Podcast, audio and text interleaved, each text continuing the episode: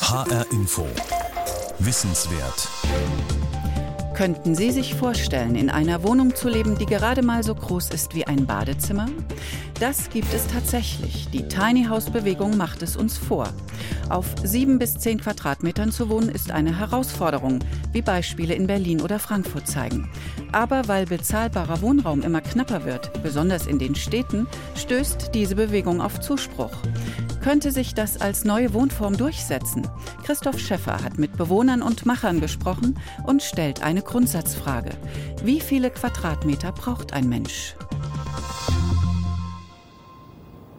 Ein Grünstreifen neben dem Landwehrkanal in Berlin. Hier steht an einer vielbefahrenen Straße das Bauhausarchiv. Das Museum für Gestaltung zeigt Klassiker des modernen Designs und der Architektur.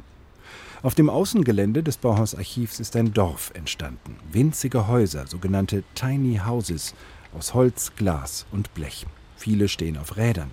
Fast wie eine Bauwagensiedlung sieht das aus, nur schicker.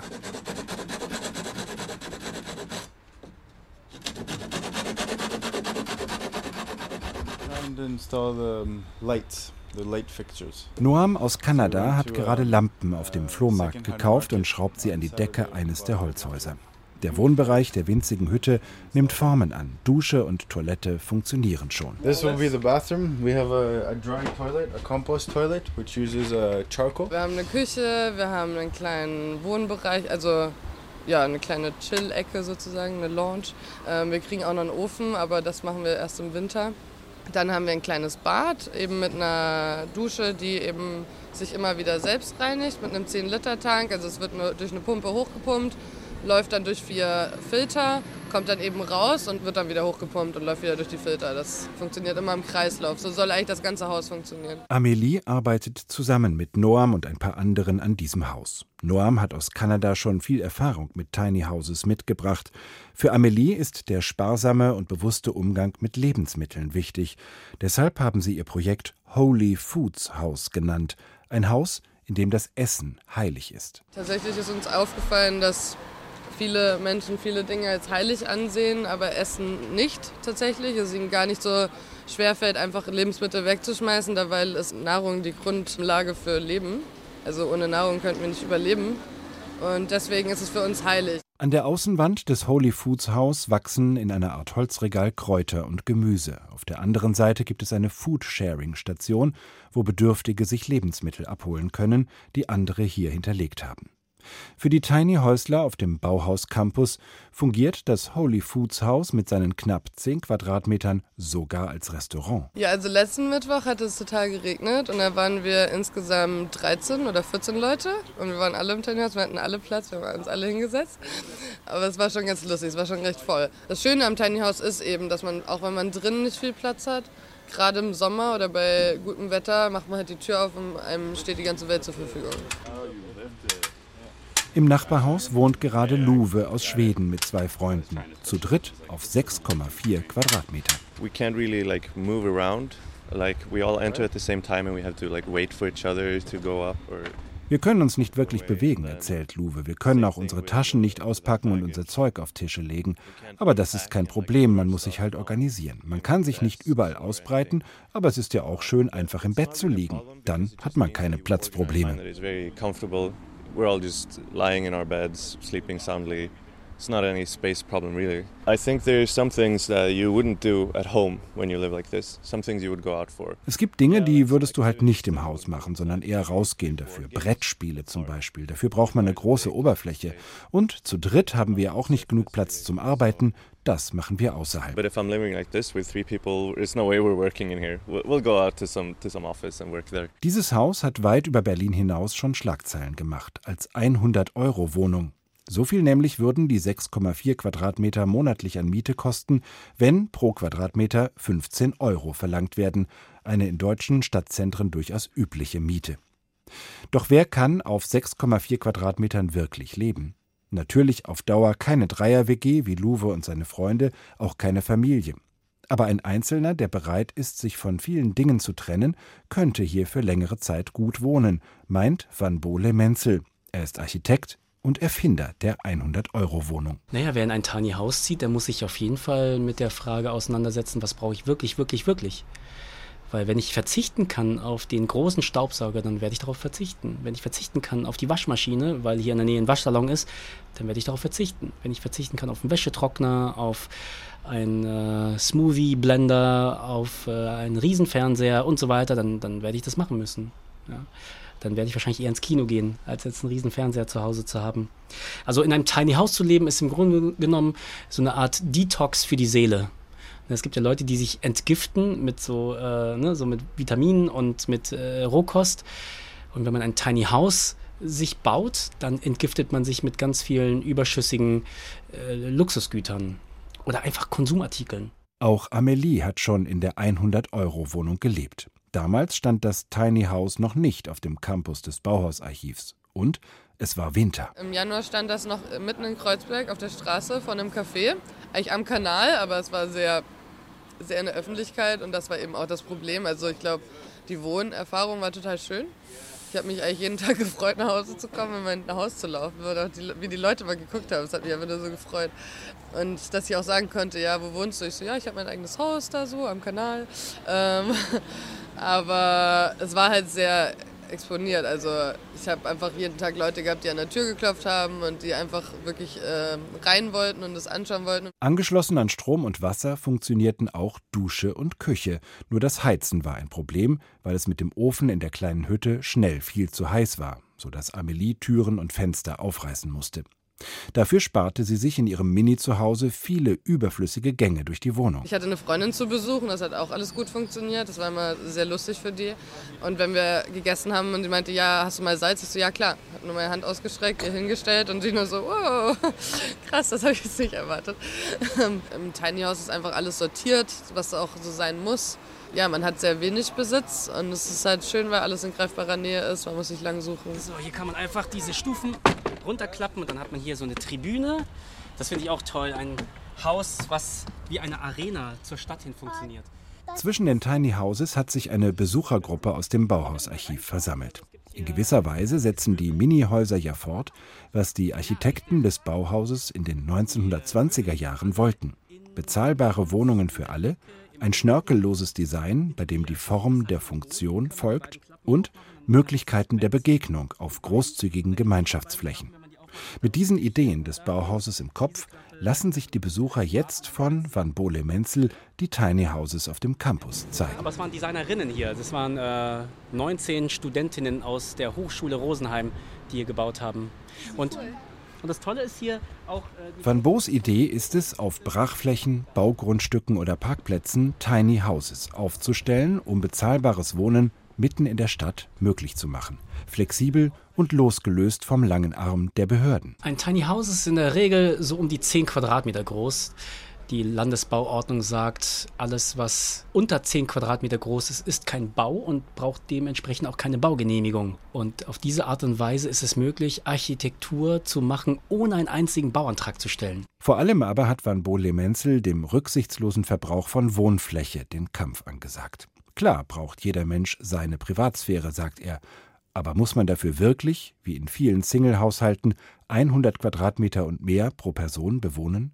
Van Bole-Menzel. Jeder Mensch braucht einen Rückzugsort, wo er die Tür zumachen kann, wo er was kochen kann und duschen kann. Das braucht jeder Mensch. Naja, jetzt kann man ja mal einfach mal hochrechnen. Ne? Wir sind sieben Milliarden Menschen. Ne, wenn jeder 46 Quadratmeter hat, das, das funktioniert ja gar nicht. Und damit einfach das demokratisch irgendwie jeder hat, äh, müssen diese Räume einfach kleiner sein. Tatsächlich hat sich der Flächenbedarf pro Person in Deutschland rasant entwickelt. In den 50er Jahren des vergangenen Jahrhunderts hatte ein Bundesbürger im Schnitt weniger als 20 Quadratmeter Wohnfläche zur Verfügung. Heute sind es mehr als 46 Quadratmeter pro Person. Durchschnittlich wohlgemerkt. In deutschen Großstädten lebt in der Hälfte aller Haushalte nur eine Person und die verfügt im Schnitt über rund 80 Quadratmeter für sich allein. Während zum Beispiel kinderreiche Familien im Durchschnitt mit weniger als 20 Quadratmetern pro Person zurechtkommen müssen. Aber auch das ist noch viel im Vergleich zu Johannas neuem Zuhause. Die 21 Jahre alte Studentin lebt in einer Holzkiste, die ziemlich genau dreimal so groß ist wie ihr Bett.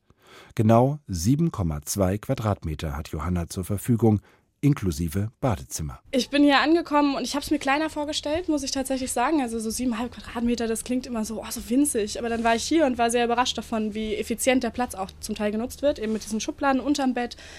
Platztechnisch hat auch eigentlich bei mir alles reingepasst. Ich habe aber im Nachhinein habe ich so die Hälfte meiner Kleider gerade rausgeworfen, weil ich gesagt habe so, okay, du hast zu wenig Platz und brauchst du wirklich alles das, was du hast? Und dann habe ich festgestellt, nein, du brauchst nicht alles. Johanna wohnt im Cubity. So heißt ein innovatives Wohnprojekt im Frankfurter Stadtteil Niederrad. Jeder Bewohner hat hier eine Box mit Bett, ausziehbarem Schreibtisch, eingebauten Kommoden, Waschbecken, Dusche und Klo. Die zwölf Wohnkisten sind in einer riesigen Halle über und nebeneinander gestapelt. Kleine Häuser im Haus, die um den gemeinsamen Essplatz herum angeordnet sind. Außerdem gibt es eine große Küche, eine Sofa- und Fernsehecke, Waschmaschine und Trockner. Die Außenhaut des Cubity ist aus lichtdurchlässigem Kunststoff und im Dach sind Glasfenster eingebaut, sodass der Gemeinschaftsbereich von Tageslicht durchflutet ist.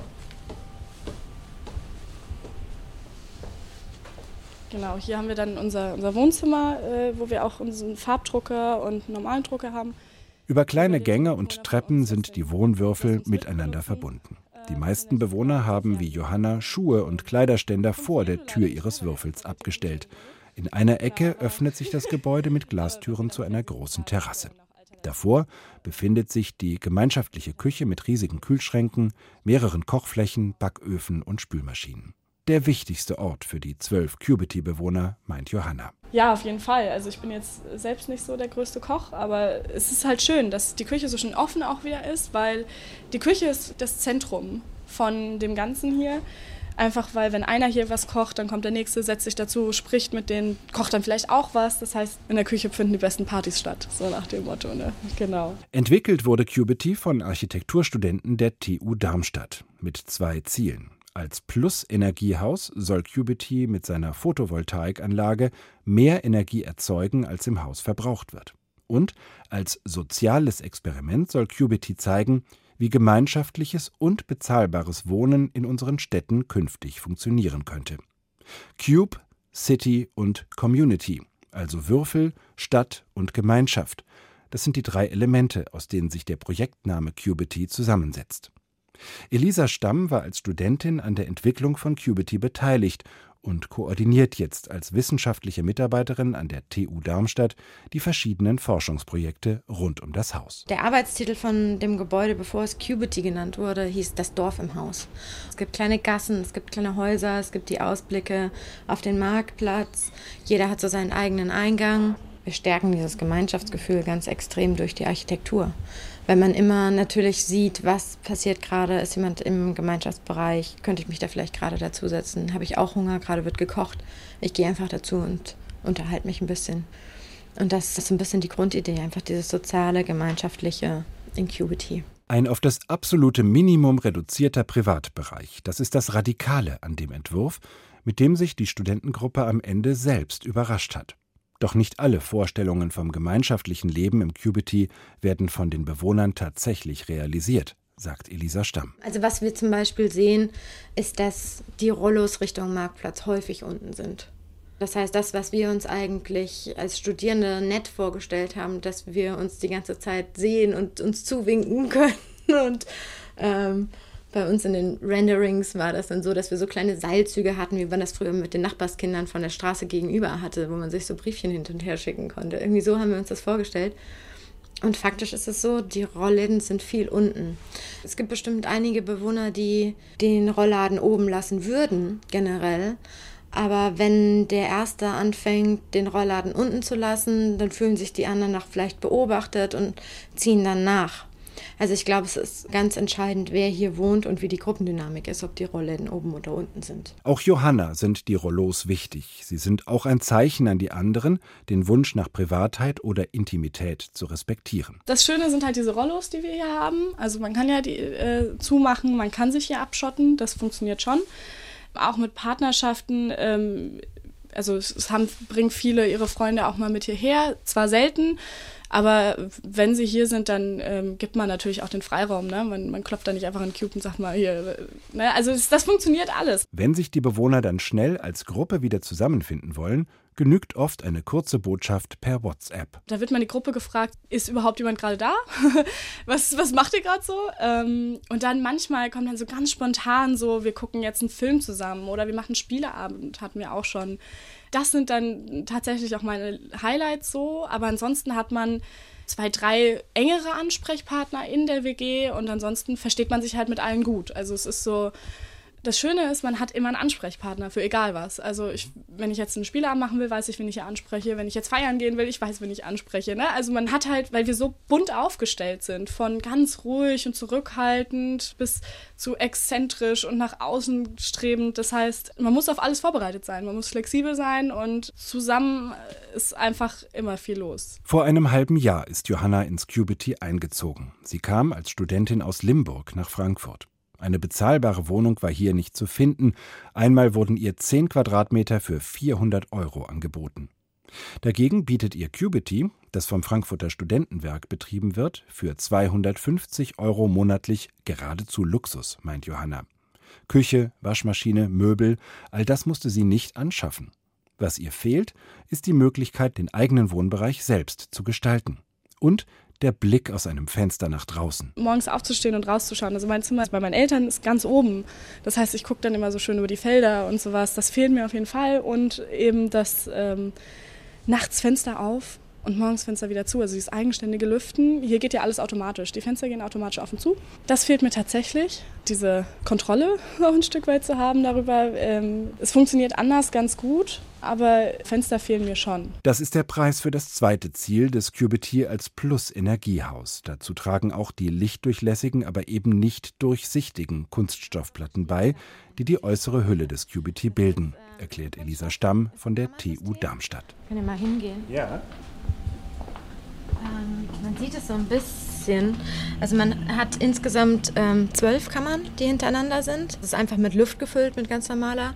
Aber dadurch, dass jede Luftschicht sich erstmal einzeln temperieren muss, haben die einen extrem guten Dämmwert. Die haben einen besseren Dämmwert als eine normale Zweifachverglasung und sind nur 5 cm dick und die sind vom Material her extrem günstig. Da kostet ein Quadratmeter nur 20 Euro, was natürlich zu dieser Low-Budget-Idee vom Cubity von den Materialien her gut gepasst hat. Außerdem sind die Kunststoffplatten so leicht, dass man sie zusammen mit der sie tragenden Holzkonstruktion bequem auf LKW verladen kann.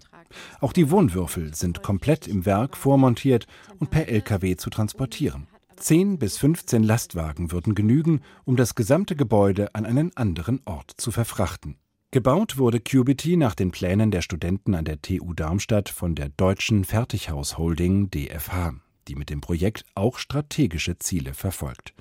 Ein- und zwei Familienhäuser in Fertigbauweise, das sei das Kerngeschäft des Unternehmens, sagt Sven Lundi, Leiter des Bereichs Nachhaltigkeit und Innovation bei der DFH. Doch den Traum vom eigenen Häuschen könnten sich gerade in den Ballungsräumen immer weniger Menschen leisten, weiß Lundi. Da ist der Baugrund extrem teuer geworden. Und äh, vor dem Hintergrund stellt sich sicherlich die Frage, was können wir uns leisten und, und wie groß ist das dann, was wir uns leisten können. Wenn wir das jetzt hier und heute betrachten, denke ich, wird darüber nicht nachgedacht, noch nicht nachgedacht, sondern je größer, desto besser. Aber ich denke, so in 10, 15 Jahren äh, wird man sich schon die Frage stellen, wie viel brauche ich eigentlich? Und, und diese Option hier mit 7,2 Quadratmeter ist halt sehr reduziert, ja. Aber das Wesentliche ist drin.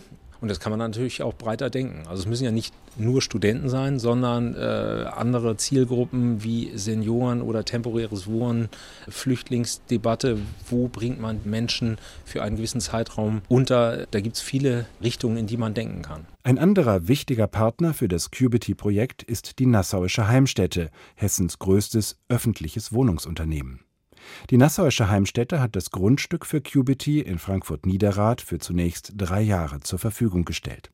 Geschäftsführerin Monika Fontaine-Kretschmer verspricht sich von dem Projekt auch Anregungen für den öffentlichen Wohnungsbau. Für uns war erstmal wichtig zu sehen, wie ist dieses Miteinander zwischen privaten und gemeinschaftlichem. Weil das ist etwas, was man sich auch als großes Wohnungsunternehmen natürlich vorstellen kann, dass man eben über Gemeinschaftsflächen, Gemeinschaftsräume in Zukunft anders nachdenkt, um eben an Wohnungsgrundrissen auch zu arbeiten. Ich glaube nicht, dass wir jetzt in Zukunft diese Cabins, diese sieben oder acht Quadratmeter Quadratmeter Wohnungen bauen werden. Aber dieses Thema ist etwas, was ja an vielen Stellen ja auch zu bemerken ist, dass das Teilen auch bei jungen Leuten ja eine ganz andere Qualität wieder hat, als es vielleicht bei älteren äh, Menschen der Fall ist, wo dann jeder doch My Home is my Castle hat. Nicht jeder braucht eine 70 Quadratmeter Wohnung für sich allein. Und deshalb will die Nassauische Heimstätte bei den 5000 Wohnungen, die sie in den kommenden Jahren baut, auch darauf achten, verschiedene Wohnungsgrößen und Grundrisse in einem Wohnblock zu mischen, sagt Fontaine Kretschmer. Das ist A für die Entwicklung an der Stelle positiv. Das heißt, man hat auch eine Durchmischung der Sozialstruktur damit schon gleich mitentwickelt. Und man hat natürlich ein unterschiedliches Wohnungsangebot, das man eben auch für diese Zielgruppen vorsehen kann. Und damit hat man, glaube ich, schon auch in den jeweiligen Neubauquartieren einen sehr guten Ansatzpunkt, um eben auch diesen unterschiedlichen Bedürfnissen Rechnung zu tragen. Und dann wird es sicherlich auch mal einen Gemeinschaftsraum geben. So, Surprise, Surprise. Also, hier sieht man so ein bisschen, das ist so ein Schichtenmodell. Also für so ein Grauwasseraufbereitungssystem können Sie zum Beispiel Aktivkohle verwenden. Das wäre auf der untersten Schicht. Die Aktivkohle ist dafür da, um jetzt Bakterien herauszufiltern. Dann können Sie UV-Licht verwenden, das ist, äh, um ebenfalls Bakterien abzutöten. Zurück auf dem Bauhaus Campus in Berlin. Katrin erklärt die Filteranlage, die sie in die Seitenwand ihres Tiny House eingebaut hat, zur Aufarbeitung von Wasser.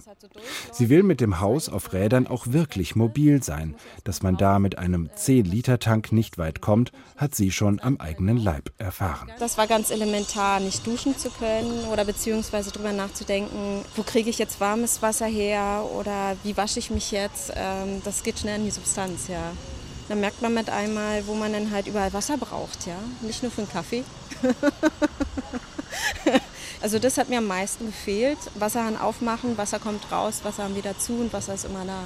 Klar sind sie spartanisch, eng, schlecht zu heizen, die Tiny Houses. Wohnkomfort geht anders.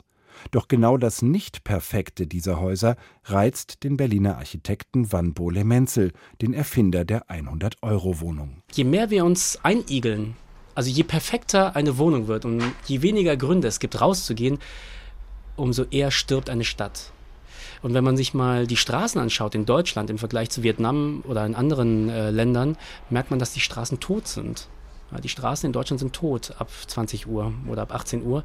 Und das ist eigentlich kein gutes Zeichen. Ne, wenn alle sich so zurückziehen in ihr Kokon. Leben auf der Straße, im öffentlichen Raum, in gemeinschaftlich genutzten Bereichen. Wo das möglich ist, ist die Zahl der Quadratmeter im eigenen Zuhause nicht mehr so wichtig. Um sich wirklich wohlzufühlen, sind die Quadratmeter gar nicht so entscheidend, sondern zwei Dinge. Erstens die Freiheit zu entscheiden, wo ich lebe. Das darf mir niemand vorschreiben. Ich selber entscheide, wo ich leben möchte. Ob es mittendrin in Schwabing ist oder am Waldrand oder, oder sonst wo. Das muss ich mitentscheiden dürfen. Das Zweite ist, ich brauche meinen Rückzugsort, gleichzeitig aber auch Zugang zur Gemeinschaft. Und deswegen sind urbane Gegenden für mich immer interessanter als jetzt irgendwie so ländliche Gegenden. Städtisches Wohnen neu zu denken. Dazu will der Architekt Van Bole-Menzel anregen. Zu seiner Vision gehört auch die Möglichkeit, den Ort, an dem man wohnen möchte, öfter wechseln zu können. Seine Tiny Houses haben daher alle Räder.